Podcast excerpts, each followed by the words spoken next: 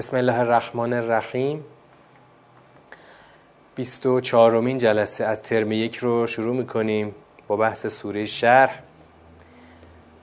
سلام عرض می‌کنم به شما حضار عزیز و عزیزانی که در اسکایروم در خدمتشون هستیم. سوره شرح می‌خوایم که این سوره رو شروع بکنیم. این سوره سوره است کوتاه اما خودش یک واحد کامل. یک واحد مستقل. اون بحثم نمی‌دونم دیشب بودید بعضیاتون که با, با دوستمون بحث کردیم که چرا ما به جد و به قاطعیت میگیم که هر سوره یک واحد کامل و مستقل هست. یعنی خدا تو هر سوره وارد یک مسئله که شده اون مسئله تمام میشه و تکمیل میشه. ممکنه یه ریز موضوعی اینجا با یه, با یه سوره دیگه مشترک باشه. اما در نگاه مجموعی هر سوره چیه؟ یک نقشه کامله. در این نقشه کامل بودنش این یک واحد کامل و مستقله من اینو چجوری می‌تونم بهتر جا بندازم؟ ببین وقتی نگاه ها ریز در واقع جزئی نگر باشه خیلی از سوره ها همش شبیه هم میشه. یا اصلا اینطوری بگم. وقتی نگاه ها جزئی نگر میشه مسئله ها ریز میشه.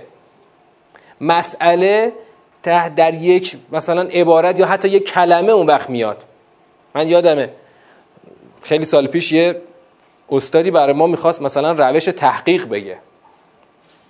دقیقا مشکل اون استاد و همه استادها که تو اون فضا فکر می‌کنن همین مثلا می‌گفت خب بچه ها امروز می‌خوایم درباره صبر تحقیق کنیم یا درباره صبر صحبت بکنیم. بعد بیایم ببینیم که درباره صبر چجوری می‌تونیم تحقیق بکنیم. خب چرا تو قرآن اینطوری نداریم؟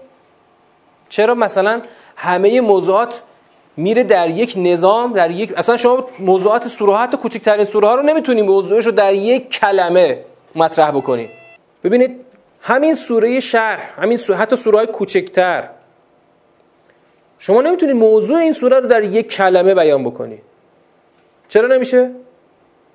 چرا؟ چون اصلا موضوعات سوره های قرآن موضوعات ترکیبی هستن. موضوعات منفرد و جزئی نیستن. مثلا یک کلمه بگیم تقوا یک کلمه بگیم صبر یک کلمه بگیم ایمان. اینطوری نیست هستن همه یه فرایند دارن. همشون یک مسیر رو ترسیم می‌کنن برای همینم اگر می‌خواید یک سوره رو تشریح بکنید باید بتونید در مسیرش تشریح بکنید. برای همینه که هیچ سوره ای مثل سوره دیگه نیست و هیچ سوره ای هم تکرار سوره دیگه نیست. هیچ سوره ای مثلا زیل یک سوره دیگه قرار نمی‌گیره. هر چقدر کوچیک باشه یا بزرگ باشه. همشون یک مسیر کامل هستن. این مسیر رو شما باید تشریح کنید. یا اول باید بفهمید بعد بتونید تشریحش بکنید. برای همینه که با اطمینان میگیم هر سوره یک واحد کامله. این واحد یعنی یک فرایند کامل یعنی یک مسیر کامل. خب الان وارد سوره شرح میشیم و دقیقا همین مسیر رو می‌خوایم در سوره شرح کشف بکنیم. سوره شرح الان تو دور اول. تو دور اول من نگاهم ساخت نگاه من ساختاریه برای کشف ساختار کلام و کشف با هدف کشف بندهای کلام. سوره شرح با یک سوال آغاز میشه. علم نشرح لک صدرک؟ آیا به تو شرح صدر ندادیم؟ البته تو خود آیه می‌تونیم بگیم که آیا سینه تو را نگوشودیم شرح صدر یه تعبیریه در زبان عربی یک تعبیر کنایی هستش. شرح صدر کنایه از ظرفیت بالاست. کسی که شرح صدر داره یعنی ظرفیتش بالاست. ظرفیت که بالا باشه تحملش بالا میشه. خدا میگه آیا ما به تو شرح صدر ندادیم؟ یا آیا سینه تو را نگشودیم؟ این یعنی چی؟ همون تعبیر کنایی فوری میاد. خب؟ یعنی اینکه به تو ظرفیت بالا دادیم. یا بگو ظرفیت تو را بالا بردیم. ادامه آیه بعد یه همون سوال ادامه پیدا می‌کنه. و وضعنا عنک وزرک. اینم با سواله. یعنی همون علم می‌تونه سرش بیاد. علم نشرح لک صدرک و وزعنا عنک وزرک. یعنی چی؟ سنگینی بارت را از تو برداشتیم. آیا سنگینی بار را از تو بر نداشتیم؟ وضع وضع تو زبان عربی با فارسی کاملا فرق می‌کنه. وضع در زبان عربی یعنی چی؟ وضع یعنی برداشتن. وضع یعنی برداشتن. وزر چیه؟ وزر بار سنگینه. یه بار سنگینی الان هست که تو آیه بعد خدا می‌خواد بگه خیلی به تو فشار آورده بود. ما اینو برداشتیم. اون بار سنگین چه ویژگی داشت؟ الذی انقضا ظهرک همان که پشت تو را شکست. بار سنگین وقتی خیلی زیاد سنگین بشه دیگه می‌تونه پشت آدم رو بشکنه. حالا اینجا اصلا خبری اومده. انقضا در مازی در گذشته. یعنی این بار سنگین نه اینکه می‌خواست بشکنه یا ممکن بود پشت تو رو بشکنه. پشت تو رو شکست. باری که از در اثر سنگینی پشت تو را شکسته ما این رو ورداشتیم. حالا خدا می‌خواد بگه یه کار دیگه هم کردیم. یه کار دیگه هم کردیم. الان این چندمین کاره که خدا می‌خواد بگه سومین کار. سومی اولی اینکه شرح صدر دادیم. نه سومیه. سومی وصف همون وزر بود. دوم اینکه یه بار سنگین که پشت تو را شکست برداشتیم. سومین کاری که خدا می‌خواد بگه داره در واقع اقرار می‌گیره. و رفعنا لک ذکرک. و ذکر تو را برایت بالا بردیم. که این آیه بسیار دقیقه. باید خیلی توجهتون رو اینجا الان متمرکز کنید تا ببینیم این دقیقا معناش چی میشه و ببینیم که آیا این معنایی که تو ترجمه ها به صورت معمول نوشتن درسته یا درست نیست. و رفعنا لک ذکرک. ذکر تو را برایت بالا بردیم. ذکر در زبان عربی جنسش چیه؟ جنسش چیه؟ جنس کلمه چیه؟ مستره. مستره. تو زبان عربی هر مستری تو زبان عربی مستر با مستر فارسی فرق می‌کنه. مستر زبان عربی فرقش چیه؟ هم فائل می‌گیره هم مفعول می‌گیره. یا به طور بگیم می‌تونیم بگیم که هم می‌تونه فائل بگیره هم می‌تونه مفعول بگیره. خب وقتی میگه ذکر یه فائل می‌خواد یه مفعول. یعنی یه ذاکر می‌خواد یه مذکور. باید اینجا خوب تشخیص بدیم که اینکه خدا میگه ذکر تو را برایت بالا بردیم ذاکر کیه مذکور کیه؟ اگر خوب دقت بکنیم می‌تونیم بفهمیم که این آیه دقیقا چه معنایی میده. ذکر اونطور که تو ترجمه ها نوشتن ذاکر رو گرفتن مردم. و مذکور رو گرفتن خود پیامبر اکرم. ما می‌خوایم الان اینو ردش بکنیم. بگیم بر اساس ساختاری که اینجا ما توی آیات می‌بینیم ذاکر کیه؟ ذاکر خود پیامبر اکرمه. مذکور کیه؟ خداست. وقتی خدا می‌خواد بگه رفعنا لک ذکرک یعنی بالا بردیم ذکر کردن ذکر کردنی که تو انجام میدی کیو داری ذکر می‌کنی؟ خدا رو ذکر می‌کنی. یعنی به یه معنای دیگه یاد خدا رو برای تو بالا بردیم تویی که خدا رو یاد می‌کنی و با یاد کردن خدا خب این به تو چی میده؟ ظرفیت میده. اتفاقا ما بر اساس روند درستش معنا کردیم. تو خود زبان عربی قاعده ای هست که میگن که وقتی مستر می‌خواد به فائل یا به مفعول اضافه بشه اولویت اینه که به چی اضافه بشه؟ به فائل اضافه بشه. اگر فائل را نداد یا اصلا نداشتیم تو کلمه یا تو جمله اون وقت به مفعول می‌تونیم اضافه کنیم. اولویت اینه که مستر به فائل اضافه بشه. ذکرک اون کافش میشه فائلش ذکری که تو داری انجام میدی. یعنی تو داری خدا رو یاد می‌کنی. حالا ما این رو برای تو بالا بردیم. یعنی اثر یاد خدا رو برای تو بالا بردیم. این کار رو ما کردیم. ببینید خب اون ترجمه رو ما رد می‌کنیم. چرا؟ چون تو اون ترجمه کاف مفعوله نه فاعل.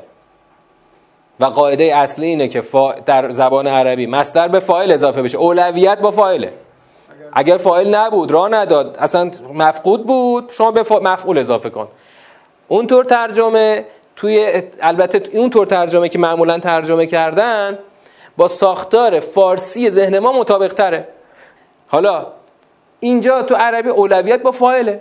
وقتی میگه ذکرک یعنی ذکری که تو داری انجام میدی یادی که تو داری انجام میدی. خدا رو یاد می‌کنی. حالا ما اینو بالا بردیم.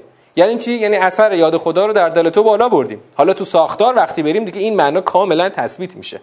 ما الان فقط به یه قاعده عربی استناد کردیم. الان بعدش می‌خوایم به چی استناد کنیم؟ به ساختار به سیر کلام. حالا بریم.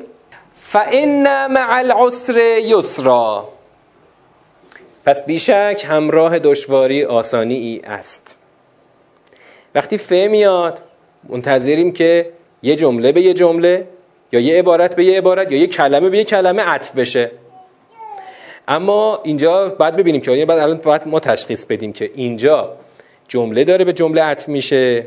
گاهی وقتا هم حتی ممکنه که یه بند به یه بند عطف بشه. یعنی از کلمه بگیر برو تا بند. همه اینا ممکنه به هم عطف بشه. فان مع العسر یسرا ان مع العسر یسرا همون جمله بدون ف تکرار شده بیشک همراه دشواری آسانی است.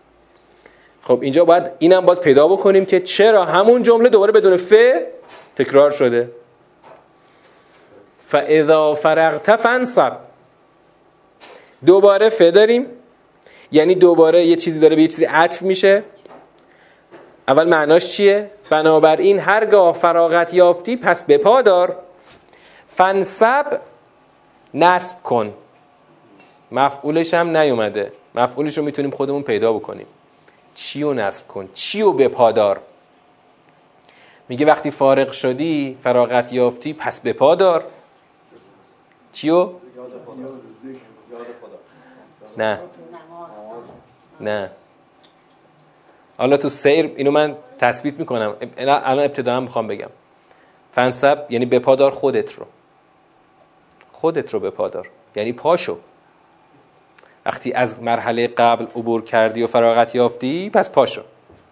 و الی ربک فرقب و به سوی پروردگارت پس رغبت کن. به سوی پروردگارت پس رغبت کن. اون ببینید تو جمله نوشته پس رغبت کن مثل فاذا فرغت فنصب و الی ربک فرقب این پس اون شب هم یه توضیح دادم خدمتتون. این پس هایی که اینجا نوشته شده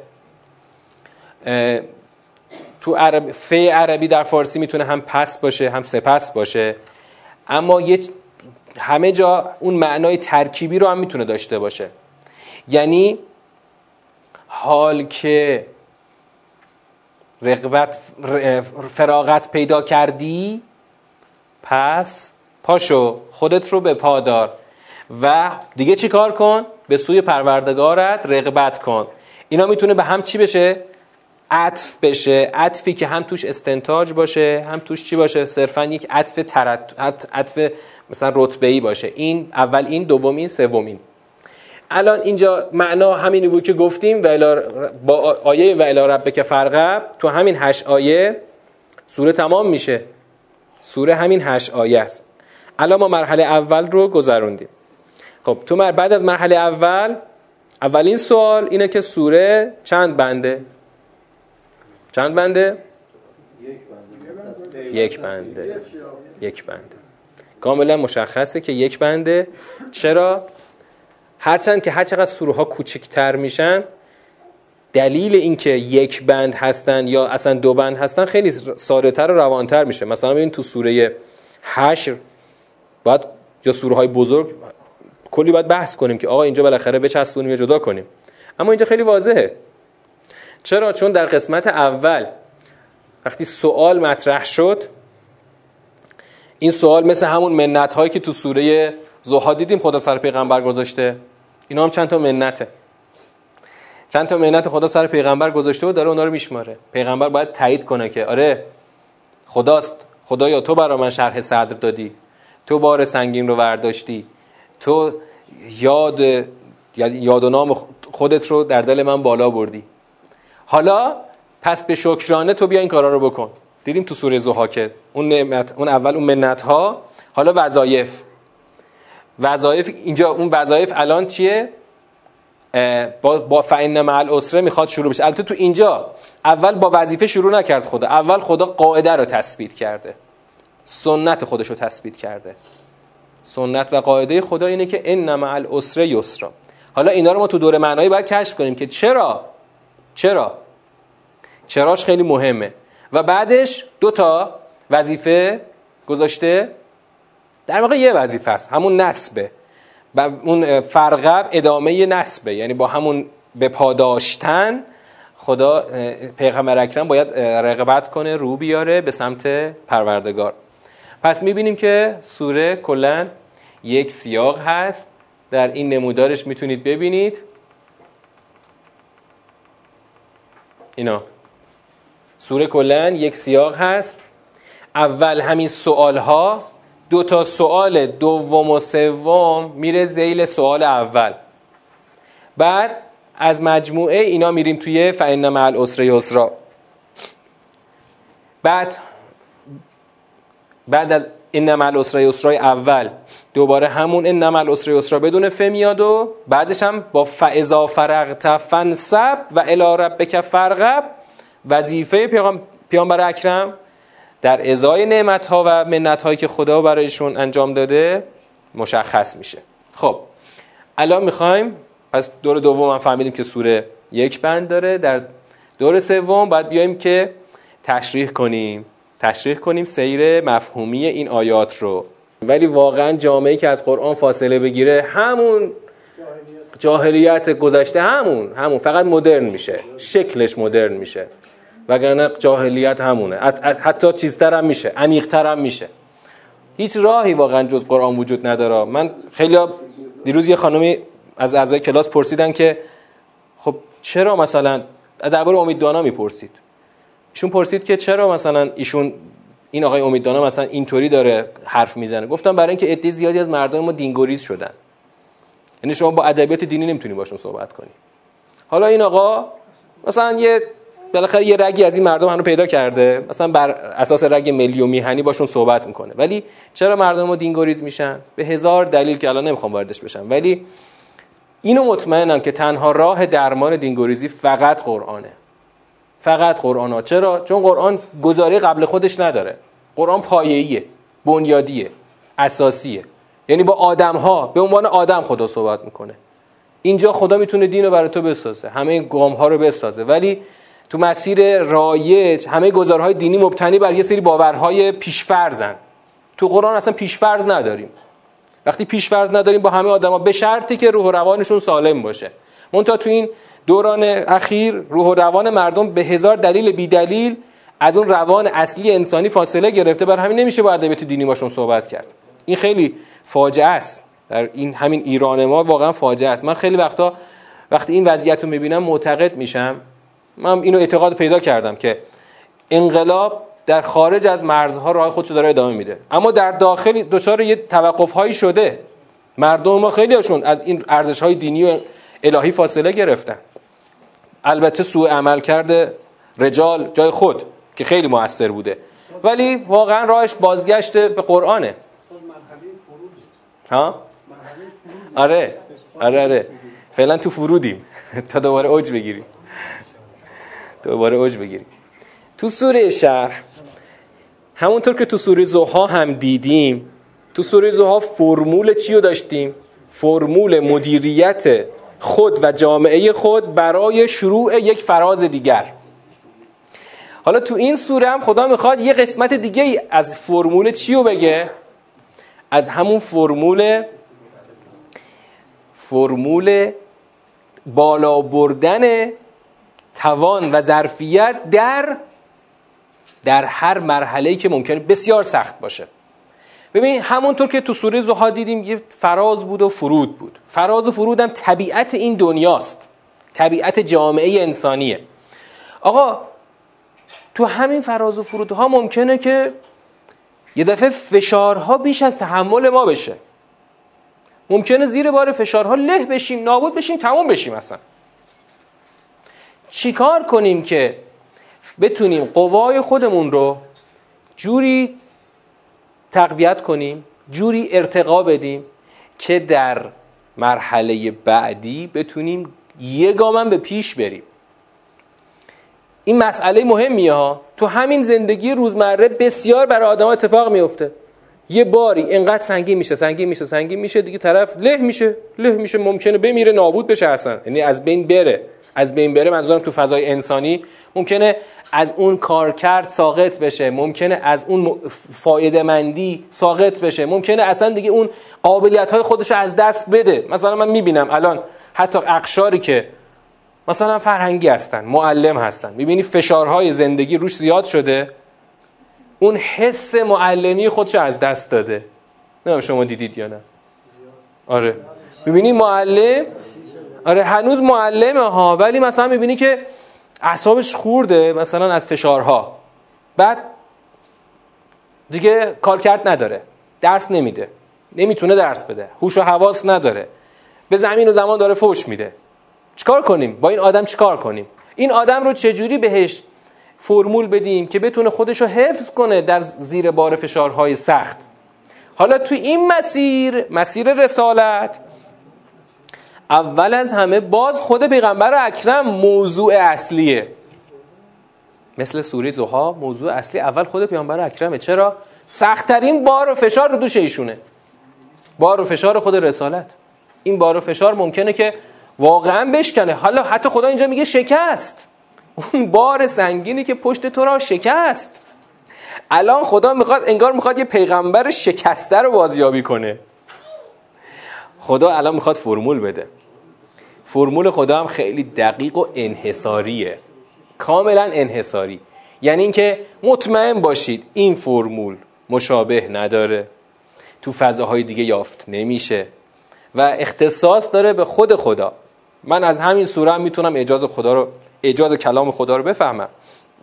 اگر شما با سوره های قرآن خوب جوش بخورید و انس پیدا بکنید تو تک تک سوره های خدا می‌تونید اعجاز کلام خدا رو احساس بکنید و بر اساس اون اعجاز بهش ایمان بیارید. گفتیم همیشه اعجاز کلامه که ما رو به اون باورمند می‌کنه معتقد می‌کنه. اولین سوال که علم نشرح لک صدرک. آیا سینه تو را نگوشودیم آیا شرح صدر به تو ندادیم؟ هر سوالی می‌تونه چی داشته باشه؟ یه زمینه داشته باشه و این زمینه رو ما از خود آیه می‌تونیم بفهمیم. مثلا تو سوره زوها هم دیدیم که خدا وقتی میگه که علم یجد که یتیمن فآوا؟ خب یعنی تو یتیم بودی. الان ما داریم یتیم ما از اون برطرف کردن قصه و بالاخره داغ یتیمی که خدا پناه داده پیغمبر رو از اون می‌فهمیم که پیغمبر یتیم بوده و بی پناه بوده و خدا پناهش داده. حالا اینجا خدا میگه آیا شرح صدر به تو ندادیم؟ یعنی اون ظرفیت بالا که در کلمه در اون عبارت شرح صدر نهفته هست اول نیست. بعدا خدا این رو داده. چطور؟ چون پیغمبر داره تو این مسیر رشد می‌کنه. تو همین مسیر رسالت داره گام به گام پیش میره. باز من سوره مزمل رو باید مثال بزنم که اونجا خدا البته باز خواهیم رسید دیگه ان اگر عمری باشه بعد از این ترم باز به سوره مزمل می‌رسیم در آغاز ترم دو. که اونجا هم خدا همینو میگه. میگه که ان ناشئه اللیل هی اشد وطئا اون حالتی که در شب پدید میاد برای گام نهادن بسیار محکمه. حالا خدا داره از یک ظرفیت بالا صحبت می‌کنه که خودش به پیامبر داده. این ظرفیت بالا چقدر لازمه و چرا اصلا باید بده؟ برای اینکه پیغمبر گفتیم یک وجود انسانی داره. وجود انسانی او مثل همه انسان هاست. یعنی نه فقط از لحاظ جسم روح او هم یه روح انسانیه. این روح انسانی در مسیر رسالت هر روز داره بزرگتر میشه با فرمولی که خدا داده. تو هم اگر در همین مسیر پیش بری هر روز روحت بزرگتر میشه. و وضعنا انک وزرک.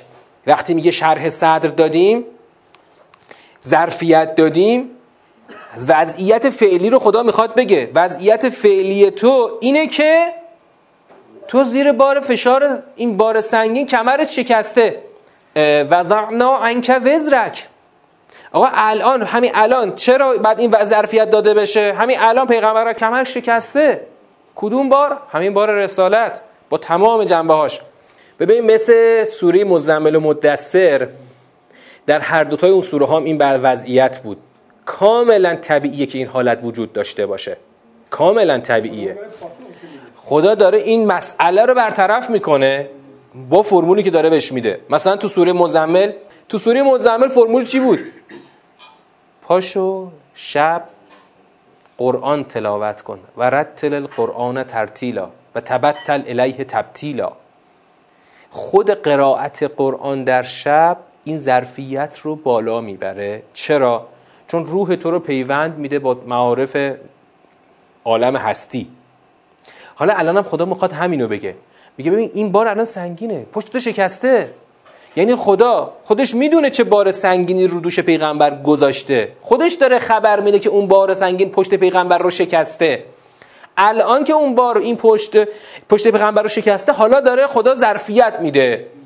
ظرفیت رو چجوری میده؟ در این مسیر می‌خواد ظرفیت بده. میگه ما چیکار کردیم برای تو؟ رفعنا لک ذکرک. یاد و نام خدا رو بالا بردیم برات. بالا بردیم. یعنی کاری کردیم که یاد و نام خدا این برای تو یه فایده ویژه داشته باشه. اون فایده ویژه چیه؟ همینی که الان خدا خودش گفته. بالا بردن شرح صدره. بالا بردن ظرفیته. یعنی اگر خدا اول کلام گفته که شرح من به تو ظرفیت بالا دادم اینو چجوری داده؟ با بالا بردن یاد خودش در دل پیامبر این ظرفیت رو بالا برده. ببین یاد و نام خدا چیکار می‌تونه بکنه که ظرفیت ما بالا بره؟ دیگه؟ توکل؟ خب؟ تقوا تطمئن القلوب. چی؟ امید از دیگران قطع می‌کنه. حالا شما فضا رو هم یه تجسم بکنید. فضا. الان فضا فضای فشارهای سنگینه. فضا رو هم تجسم بکنید می‌بینید که خیلی فشار زیاده از جهت دشمنی ها از جهت اون به صلاح سنگ هایی که مشرکین و دشمنان داشتن. خب؟ حالا یاد و نام خدا رو تو این فضا مجسم کنید. یاد خدا چیکار می‌کنه؟ من می‌خوام یه مثلا واقعیتی رو از رو خود قرآن پیدا بکنیم. ببین شما یه دشمن رو می‌بینی که هر روز داره برات یک سنگی میندازه جلوی پای تو که تو رو از این مسیر باز بداره. خدا تو قرآن میاد چیکار می‌کنه؟ میاد افقها رو گسترش میده. زاویه دید تو رو باز می‌کنه. اصلا میدان دید رو گسترش میده.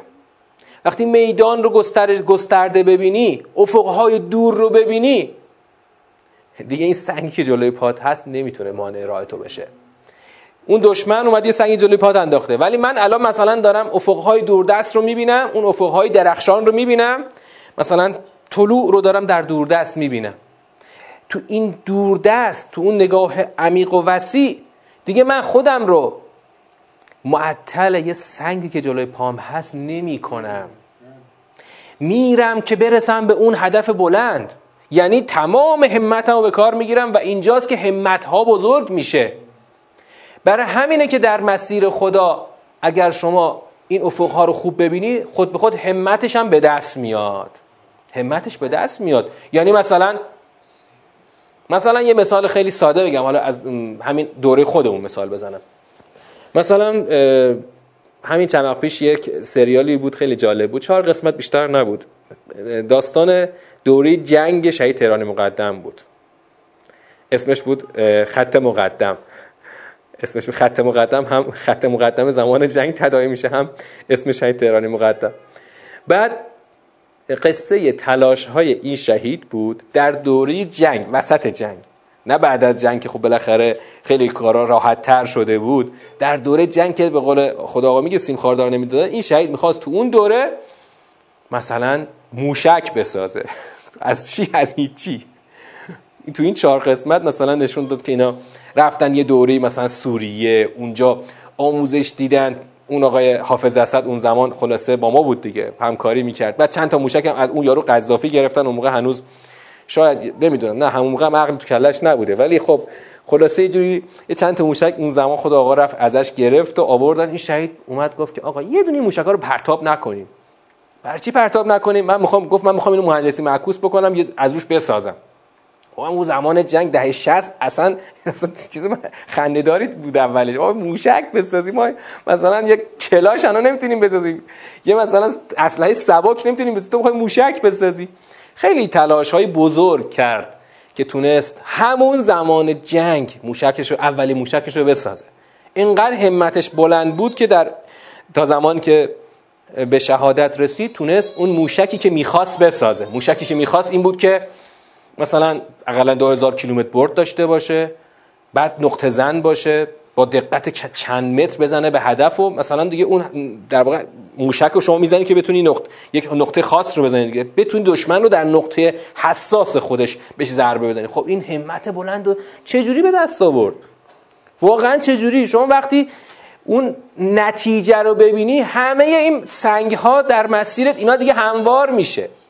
این میشه که یاد و نام خدا همت ها رو بزرگ می‌کنه ظرفیت ها رو بزرگ می‌کنه. ولی اگر شما این رو نداشته باشی یعنی این افق دوردست رو نبینی که افقی که خدا برات ترسیم می‌کنه. مثلا لیظهره علی الدین کله.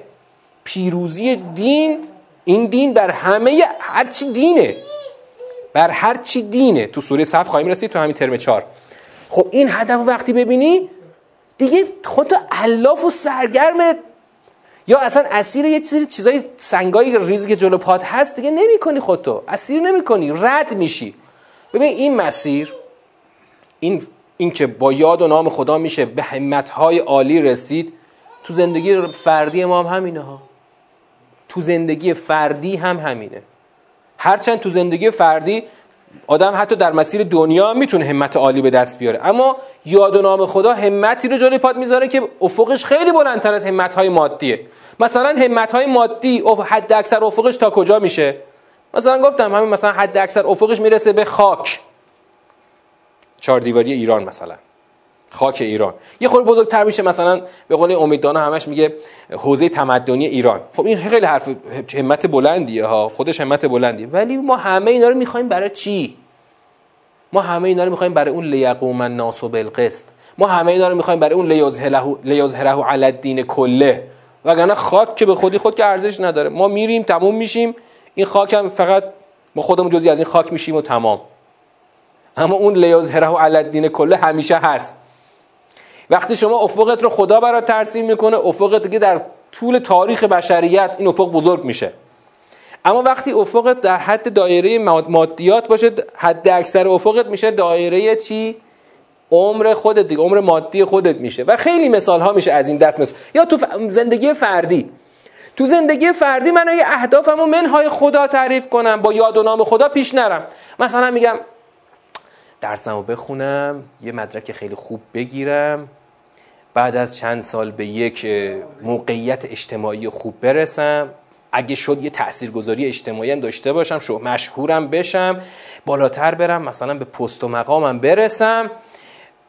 بعد یا اون قصه ای که سعدی تعریف می‌کنه سعدی تو زمان ما بود که تو کتابا نمی‌دونم الان هست یا نه. مثلا میگه یک طرف پیر بود ازش پرسیدم که خب چند بار دیگه می‌خوای این سفرهای تجاری و اینا رو بری؟ میگه که نمی‌دونم جنس فلانجا رو ببرم فلانجا از اونجا اینا رو همه سعدی خیلی قشنگ تو کلام آهنگین خودش میگه. بعد آخرش سعدی میگه که چشم تنگی دنیا دوست را یا خاک گور پر کند یا قناعت پر کند یا خاک گور.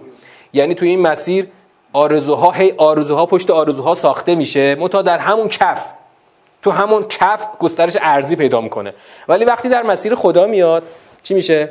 آرزوها افقهاش اصلا میره در یه افق عالی. شما دیگه آسمان ها رو می‌بینی. رفعنا لک ذکرک رو خدا میگه ما برای تو انجام دادیم. با همین رفعت ذکر خدا اون سینه را اون ظرفیت بالا را اون سینه گشاده را یعنی آن ظرفیت بالا را به پیغمبرش داده. حالا می‌خواد حالا می‌خواد یک قاعده ای رو بگه اول. آقا قاعده اینه که پس اول با فهم میگه که پس این چنین است که همراه سختی آسانی است. یعنی چی؟ یعنی چی؟ یعنی اینکه اگر زیر اون بار سنگین که انقذ زهرک کم نیاوردی با یاد خدا ظرفیت خودت رو بالا بردی. حالا اون سختی برات میشه آسان. یعنی سختی به آسان تبدیل میشه. نه اینکه سختی برداشته میشه. سختی که برداشته نمیشه. سختی هست. نه تو کف اون نه تو اون کف جامعه اون سختی برداشت دشمنی که دشمن که از دشمنیش دست ور نمیداره. مثلا سختی های زندگی که بازم اونا هست. همه چی سر جاشه. تویی که با بالا بردن ظرفیت خودت به یک آسانی رسیدی. مثلا مثالشو بزن مثل اون وزنه بردار. این وزنه برداری که مثلا داره وزنه سنگین می‌زنه بهش بگو یه 20 کیلویی رو بلند کن. مثل پر کا بلند می‌کنه. 20 کیلو که 20 کیلو که فرقی نمی‌کنه. اما هم 20 کیلو رو مثلا من بخوام بلند کنم یک دقیقه نگه دارم حتما کمرم زیرش میشکنه. اون چرا می‌تونه؟ من نمی‌تونم. اون ظرفیتش زیاده. ظرفیتش زیاده. حالا وقتی ظرفیت بالا رفت اون سختی میشه آسانی. مثلا تو میدان عملی مثال بزنیم. آقا مثلا این دشمنی که الان اومدن جلوی فرض کن خار و خاشاک ریختن جلوی راه پیغمبر اکرم. آدم ممکنه پاش خار بره آسیب ببینه پای آدم ممکنه خون بیاد اذیت بشه. ولی وقتی که ظرفیت بالا میره این دشمنی که دشمنی نیست که این که کار کودکانه است.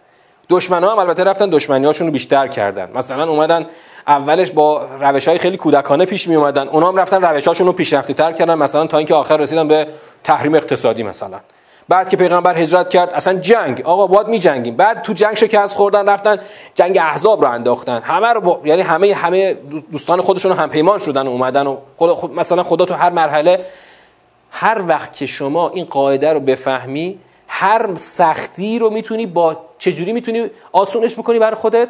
با یاد خدا که در اثرش ظرفیت شما بالا میره. و چی میشه؟ تحمل بالا میره و سختی از بین سختی از بین نمیره. سختی به آسانی برای تو تبدیل میشه. به آسانی تبدیل میشه. یعنی اون جمله که امام گفته اول دوری دفاع مقدس بر اساس یک ایمان واقعی گفته. یعنی واقعا چیزی بیشتر از این نمی‌بینه اونو. حالا تو اگه تو بخوای دشمن رو بزرگ بکنی مثل این کاری که می‌کردن این تو این چند سال. مگه شوخیه؟ می‌تونه با یه فشار دکمه همه سیستم تو رو از کار بندازه. آره. حتی آب خوردن اون بنده اونا بشه. اینا دقیقا به خاطر همینه که خدا رو تو دلش نداره. مگه ممکنه خدا رو تو دل داشته باشی و دشمن رو اینقدر بزرگ بکنی یا اینقدر بزرگ ببینی؟ دشمن واقعا هیچی نیست. آخر یعنی آخرین حد دشمن بگو خود شیطان هستن. خود شیطان تو سوره هشت دیدیم که اولش میگه بیا بیا بیا من پشتتم برو کافر شو. بعدم میره پشتتو خالی می‌کنه. اینکه شیطان که شیطانه پشت آدما رو خالی می‌کنه آخر تا آخرش باد همراهی نمی‌کنه. این دشمن که چیه؟ چهار تا آدمن. چهار تا آدمن که فقط پشت اسلحه های خودشون قایم شدن. که حالا یاد و نام خدا. آقا یاد و نام خدا رو من می‌خوام یک جلوه‌ای بهش بدم. اگر کسی یاد و نام خدا رو برای خودش بزرگ بکنه یه اثر واقعی در وجود انسان داره. اون اثر واقعی چیه؟ اون اثر واقعی توحیده. توحید. اینجا توحید رو خدا با عنوانش نیاورده. ولی وقتی یاد و نام خدا در دل تو بالا بره توحید به معنای عملیش در دل مجسم میشه. توحید عملی میشه چی؟ که فقط خدا رو منشأ اثر ببینی. فقط قدرت خدا رو قدرت ببینی. اصلا غیر خدا رو قدرت نمی‌بینی که بخوای براش اصلا ارزشی قائل باشی. وقتی فقط خدا در دل تو باشه تو اصلا دیگه غیر خدا برات پوچ میشه. همه هیبت و عظمتش پوچ میشه هیچ میشه. خب اینطوریه که سختی ها آسان میشه. مثلا دیگه میگم تو دوره دفاع مقدس از این مثالا زیاد داریم که با یه قایق کوچولو چند متری بردن چند تا مینو ریختن جلوی اون کشتی آمریکایی. کشتی آمریکایی که کلی هیبت کل آمریکا پشتش بود. خیلی چیز عجیبی بود. من گاهی وقتا اینو مجسم می‌کنم برای خودم. خیلی خیلی چیز عجیبی بوده. اون ناو بریجتون چیز با عظمتی بود کشتی بزرگی بود. غیر از خود بزرگی اون کشتی آمریکا تمام آبروش گذاشته بود پشت اون. چند تا ناو جلوتر و چند تا ناو اسکورت که اینو از خلیج فارس رد کنن به ریش ما هم بخندن. خب این شهید شهید نادر مهدوی با چند تا دور برای خودش. رفتن چند تا مین مینا هم همه دست ساز با تکنولوژی های جنگ جهانی بود اون مینا. مینی نبود که.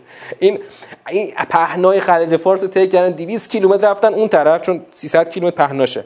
اینا از اون ته داشتن می‌رفتن. این نوار ریختن چه جوری محاسبه کردن؟ اون زمان نه جی پی اس بود نه این سیستمایی که امروز هست هیچ کدومش نبود. این مینا رو تو قبل اینکه اونا برسن اونجا ریختن برگشتن. اینا اومدن خوردن به اونا. خب این اصلا یعنی تو تا باور نداشته باشی که خدا منشأ اثره اصلا همچی ریسکی نمی‌کنیم. او من با یه قایق نیم فسقلی برم تو مثلا مین بریزم چند درصد احتمال داره که این مینا به اون بخوره. بعدم اون هم تو... که طوفانی بود و چقدر اونا به سختی این کارو کردن. خب این برای اینه که یاد نام خدا ظرفیت او رو بالا برده. وقتی آمریکایی‌ها اسیرش کردن تو جزیره فارسی از خشمشون تمام تن این شهید رو پر میخ کردن. شهیدش کردن تمام تنش رو میخ کردن میخ زدن به تنش. اینقدر خشم داشتن. ولی این دشمن چقدر خار و حقیره که فکر می‌کنه حالا این شهید رو که الان شهید کرده مثلا دیگه دقیقه دلیش رو سر این الان می‌تونه خالی بکنه. حالا خدا می‌خواد این قاعده رو تثبیت بکنه. آقا اگر تو می‌توانی ببین اول اینطوری بگم. اگر تو می‌توانی با بالا بردن یاد و نام خدا ظرفیت خودتو بالا ببری پس همراه هر سختی آسانی خواهد بود. اما حالا یعنی اول که اینو گفته الان نتیجه ی حرفا شده. اما الان می‌خوام اصلا این قاعده رو برای تثبیت کنم که ان مع العسر یسرا. همراه سختی آسانی است. منتها در واقع اون شرط همیشه زمیمشه. اون شرط چیه؟ به شرطی که تو اولا زیر بار اون بار سنگین که پشت تو داره میشکنه جا نزنی. با یاد و نام خدا ظرفیت خودتو بالا ببری. اون وقت همیشه همراه سختی آسانیه. وگرنه دلیلی وجود نداره که همراه سختی یعنی حتما این سختی تمام بشود و مثلا حتما آسانی برسه و از تو قاعده تو تصورات ما همیشه اینطوریه که آقا بالاخره این دوره سخت تموم میشه دیگه آسونی میشه و مثلا ما دیگه اون وقت میایم سر یه سفره میشینیم و دیگه فقط پامونو میندازیم رو پامونو مثلا بخور تا توانی به بازوی خیش اینطوری میشه ولی اینطوری نیستش. آره اون معه خیلی مهمه. همراهشه. همراهشه یعنی چی؟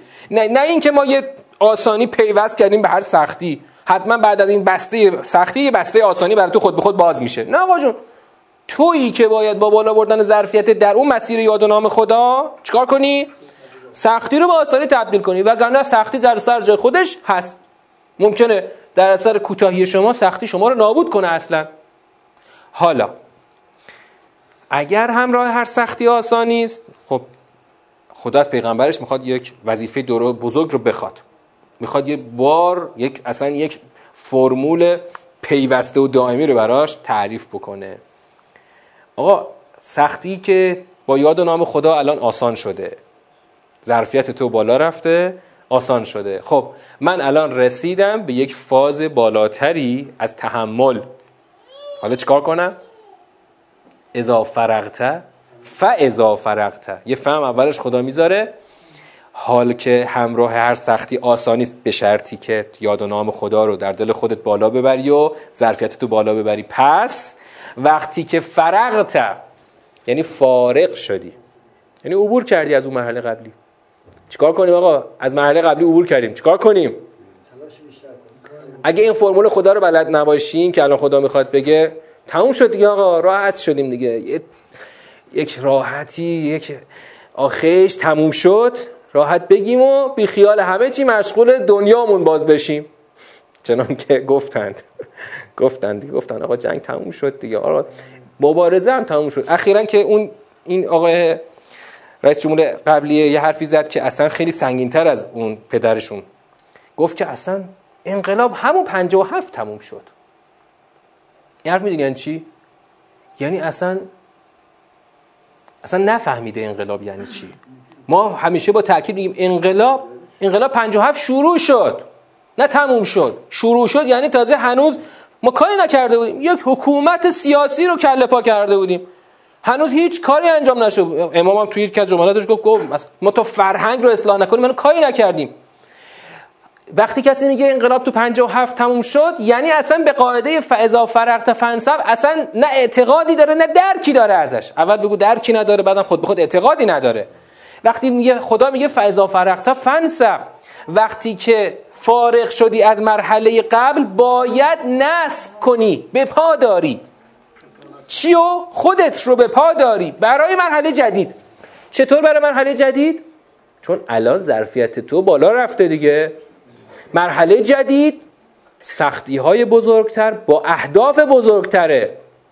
سختی بزرگتر با اهداف بزرگتر. اما شما اگر سختی بزرگتر و اهداف بزرگتر رو به پیشوازش نری مجبوری توی خودت فرو بری. قبول دارید؟ مجبوری توی خودت فرو بری. در طول تاریخ این مثال بارها تکرار شده حتی در فضاهای دنیایی هم تکرار شده. یعنی هر کسی که به یه پیروزی اولیه‌ای رسیده به یه مرحله عبور از سختی عبور کرده ولی تو همون مرحله قانع شده و نشسته در خودش فرو رفته و نابود شده. در خودش فرو رفته و نابود شده. یعنی اگر این قاعده رو پیوسته برای خودت اجرا نکنی تو از یه جایی مجبوری پس بری. به در واقع به پله های قبلی پس رفت کنی. دقیقا چرا قهقرایی مجبوری بری؟ چون آقا شما یا به جنگ سختی های بزرگتر میری یا همون سختی هایی که تازه ازشون گذشتی دوباره به تو هجوم میارن و تو رو نابودت می‌کنن. چون اون عوامل سر جای خودش هست.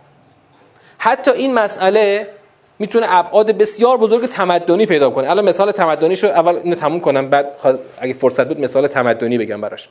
و الا ربک فرقب خیلی جالبه. خدا میگه وقتی فارغ شدی خودت رو به پا دار. و الی ربک فرقب و به سوی پروردگارت رو بیار. یعنی چی؟ وقتی اینو بلا فاصله بعد از فنسب داره میگه یعنی چی؟ یعنی اگر این نصب رو یعنی به پا داشتن رو انجام ندی و وارد فاز جدیدی از تلاش و سختی و خلاصه جهاد نشی نمی‌تونی به سوی پروردگارت رو بیاری. رو آوردن به سوی پروردگار اینه که بعد از هر سختی ننشینی بلکه دوباره به پا خیزی و اقدام کنی برای سختی جدید. اینطوری تو می‌تونی به سوی پروردگارت رو بیاری. برای همینه که راه خدا راه خدا سخته. هر بارم سختتر و سختتر میشه. آره این جمله می‌تونه تو این فضا قشنگ معنا پیدا بکنه. ببین شما وقتی که به اون مرحله اولیه دلخوش شدی مثلا مثل اونایی که گفتن که خب دیگه آقا مثلا انقلاب که شاه که بیرون کردیم یا بعد از زمان جنگ خرمشهر که گرفتیم. خرمشهر گرفتیم که برای چی می‌خوای بریم شما چرا اینقدر مثلا هی دنبال کشورگشایی هستید؟ برای چی می‌خواید برید دوباره مثلا صدام رو چی کنید؟ دنبال کنید. چرا این شبهه رو تونستن تو ذهن جوانای ما تثبیت بکنن؟ برای اینکه ما واقعا بهتره بگم یعنی زیربناش اینه که ما حرفای خدا رو بلد نیستیم در قرآن. شما اگر به سوی اهداف بزرگتر نری تو همون هدف میمونی و فرو میری و باید در خودت فرو بریزی. نابود میشی. از الی ربک فرقب دقیقا اینطوری محقق میشه که تو بعد از فراغت از مرحله قبلی به پا خیزی برای مرحله جدید. این میشه دقیقا معنای روی آوردن به سوی خدا. برای همین اگر کسی فکر بکنه که قرار در مسیر دین ما بالاخره به یک نقطه آرام و با قرار و ثابت برسیم و دیگه بی خیال همه عالم فقط مشغول زندگی باشیم. این اصلا اصلا جور در نمیاد. اصلا اصلا مسلمانی این نیست اصلا.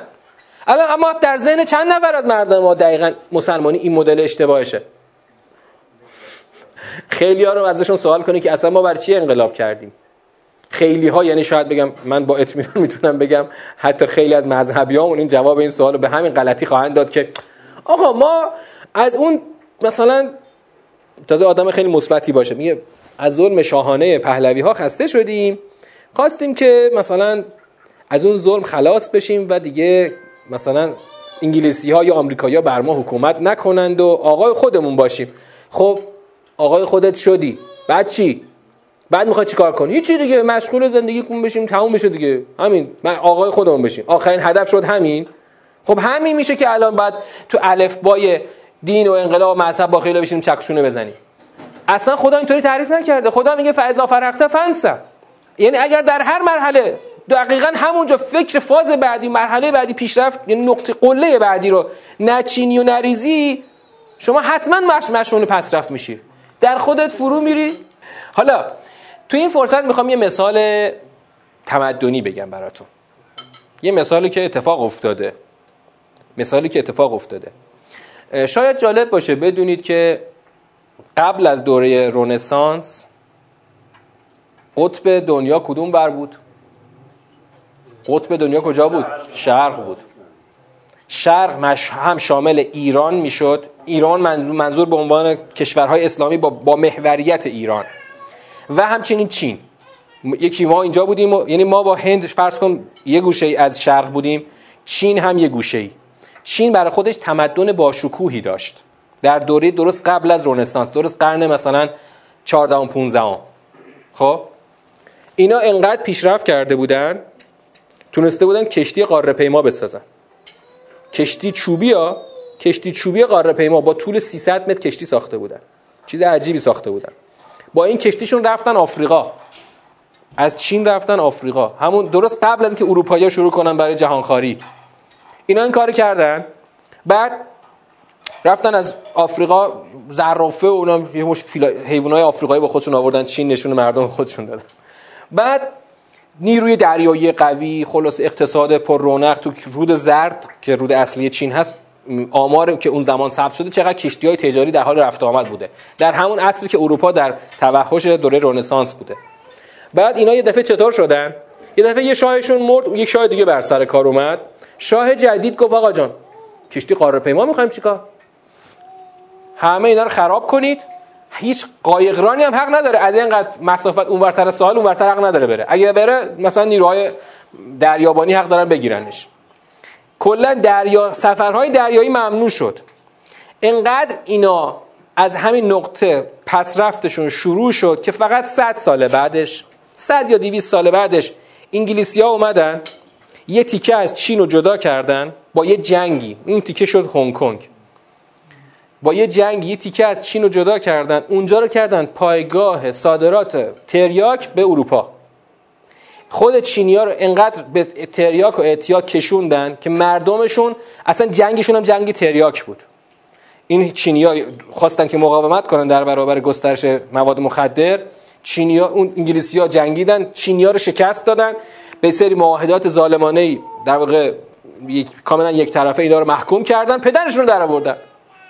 انقدر اینا رو پدرشون در آوردن که دیگه چین هیچ وقت رشد نکرد. بعد از 500 سال این وضعیت که الان داره که بعد از جنگ جهانی دوم به دست آورده این وضعیت رو بعد از 500 سال افول به دست آورده. اون وقت این وضعیت یعنی یک مثال تمدنی از کشوری که به یه نقطه رسیده ولی برای نقطه بلندترش برنامه ریزی نکرده مثال دنیایی ها. الان مثال کاملا دنیایی گفتم. چین که تو دایره اسلام و دیانت و خدا نیست که. ولی حتی در می‌خواستم بگم حتی در دنیا همین قاعده برقراره. یعنی شما اگر برای فاز بالاتر برنامه ریزی نکنی باید در خودت فرو بریزی و نابود بشی. در مسیر دین که دیگه کلا همینه. اگر در مسیر دین مثلا الان تو فرض کن مثال که دیشب سوره 8 گفتم. مثال سوره 8 مون مدل امروزیش چی بود؟ یه دفعه صبح بلند شی ببینی سیونیستا خودشون دارن خونه‌هاشون رو خراب می‌کنن و میرن. میرن دومشون رو کلشون گذاشتن دارن میرن گمشن. خب؟ بعد ما بگیم الله اکبر. آن پیروزی که منتظرش بودیم رسید. بشارت باد بر شما کار تموم شد. کار تموم نشد. تازه اوله. تو سوره هشت گفتیم تازه اولشه. یعنی اولشه. تازه این یه پله اولی که خدا مثلا یه ترسی تو دل اینا انداخته. تو سوره هشت دیدیم که اون شد اول بحران نفاق. یعنی وقتی مدیریت نشه منافقین از همونجا تازه میشه پله اول نفاقشون. پس وقتی که تو مسیر دین هستی اگر از هر مرحله پلی برای پیروزی بعدی نسازی با قاعده ای که خدا اینجا داره میچینه شما مجبوری اون وقت مشغول تازه حل و فصل دعواهای بعد از پیروزی اول بشی. پیروزی شده دعوا تازه شروع شده. اگر به فضا فرقت فنسب فکر بکنی از همون نقطه قله بعدی رو هدف گذاری می‌کنی. واقعا باور کن من اینو مطمئنم. بیرون رفتن صهیونیست‌ها همونطور که رهبر انقلاب گفتن اصلا هدف دوری نیست اصلا. اصلا هدف دوری نیست. همین الان خودشون درگیرن تو خودشون. هر روز دچار بحران‌های داخلی شدن. آره اون روزم که کی بود گفت اصلا نصرالله بود؟ گفت یه تیکه خوبی بهشون انداخت. گفت من توصیه می‌کنم که آه فکر کنم سردار قانی بود. گفت توصیه می‌کنم همین روز قدس بود. گفت من توصیه می‌کنم قبل اینکه خونه هاشون خیلی مفت بشه خودشون خونه هاشون رو بفروشن یعنی به زودی خونه ها مفت میشه هیچ که حاضر نیست براش پول بده. مهاجرت معکوس همین الان دارن. واقعا این هدف اصلا هدف باور کن گام اول ما باید باشه. اما اگه این هدف رو خوب توجه نکنیم یه دفعه فکر کنیم همه هدف همینه الان دیگه. خب وقتمون تموم شد. و السلام علیکم و رحمت الله و برکاته.